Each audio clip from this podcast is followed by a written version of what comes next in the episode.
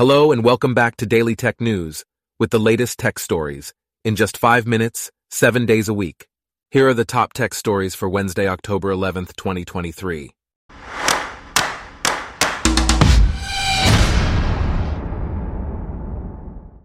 Today's episode is brought to you by Blogcast, your personalized audio feed, available on iPhone and Android.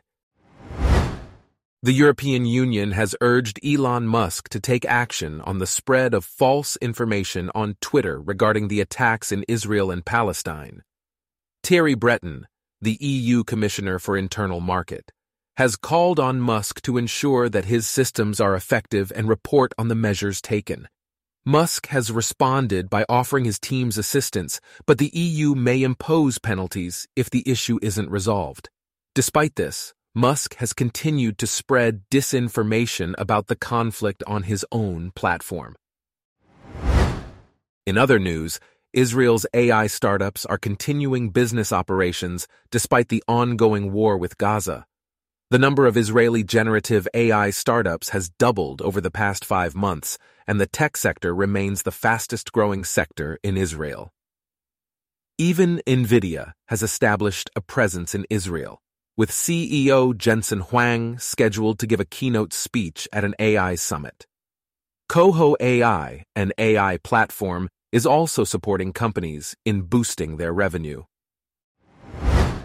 Meanwhile, TikTok now allows users to post directly to the platform from popular editing apps like Adobe Premiere Pro and Twitch. The new feature called Direct Post allows apps to set captions and audience settings, before sending the content to TikTok with a single click. The apps that partner with TikTok are vetted through an auditing process. This integration aims to streamline the content creation process and make it easier for creators to share their work on TikTok. Next, Sony has announced the upcoming release of the PS5 Slim, which will replace the original model.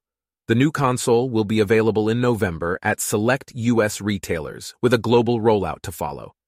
The PS5 Slim will come in two versions, one with an Ultra HD Blu-ray disc drive and one without. Sony has also announced two accessories for the console. The new model is smaller and lighter than the original, offering improved portability. In India, InsuranceDekho, an insurance startup, has raised $60 million in funding to fuel its growth. The startup works with most insurance providers in India and offers over 400 insurance products. It primarily sells coverage in smaller Indian cities and relies on gig economy workers to educate the market and sell insurance. InsuranceDekho is on track to sell $432 million worth of premium in the current financial year. Meanwhile, MasterCard's CFO has criticized India's UPI, calling it an incredibly painful experience for ecosystem participants. UPI processes over 10 billion transactions a month and largely functions at no cost to merchants.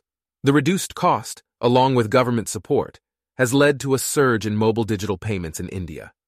However, MasterCard and Visa charge merchants fees for consumer transactions, unlike UPI. In a legal development, Facebook's practice of targeting ads by age, gender, and other protected categories has been ruled a violation of California's anti discrimination law. A court found that Facebook's ad targeting system discriminated against older women, intentionally excluding them from seeing certain life insurance ads. The court disagreed with Facebook's arguments and determined that the plaintiff had a valid discrimination claim. Also, Game Taco has changed its name to World Winner to highlight its focus on skill based gaming. Skill related games make up over 13% of the total mobile games market, and World Winner is a trusted brand in the skill games technology platform. The company collaborates with major consumer brands to offer paid competitive games based on popular intellectual properties. The global skill based gaming market is projected to reach over $85 billion by 2030. In other news, Duolingo is launching a new music course this fall, offering lessons to teach users music using over 200 tunes. The course will involve familiarizing students with the sounds of C and D notes of C major and testing their knowledge. Duolingo has also updated its math curriculum to help users gain advanced real-world math skills. Users can sign up for the music course waitlist to start learning when it becomes available. In another story, the UK's Competition and Markets Authority has opened an investigation into the $19 billion Vodafone and Three Mobile merger. The merger would create a mega mobile operator worth 15 billion pounds. The CMA has yet to announce the dates for the investigation, but any national security concerns may be considered under the National Security and Investment Act. To finish, Sony's PlayStation VR2 has received its first discount during October Prime Day, dropping the price from $549 to $509.15. The VR2 is sleeker and more comfortable to wear than its predecessor, and it features eye tracking and haptic feedback. With the discount, the VR2 is now closer in price to Meta's Quest 3, but still significantly cheaper than Apple's Vision Pro. Our top tech stories for today are brought to you by Blogcast, your personalized audio feed. Download the free Blogcast app on your iPhone or Android today. If you enjoyed this, please consider listening to our other podcasts Daily Business News, Daily Science News, Daily Lifestyle News, and Daily World News. Thanks for listening. Blogcast.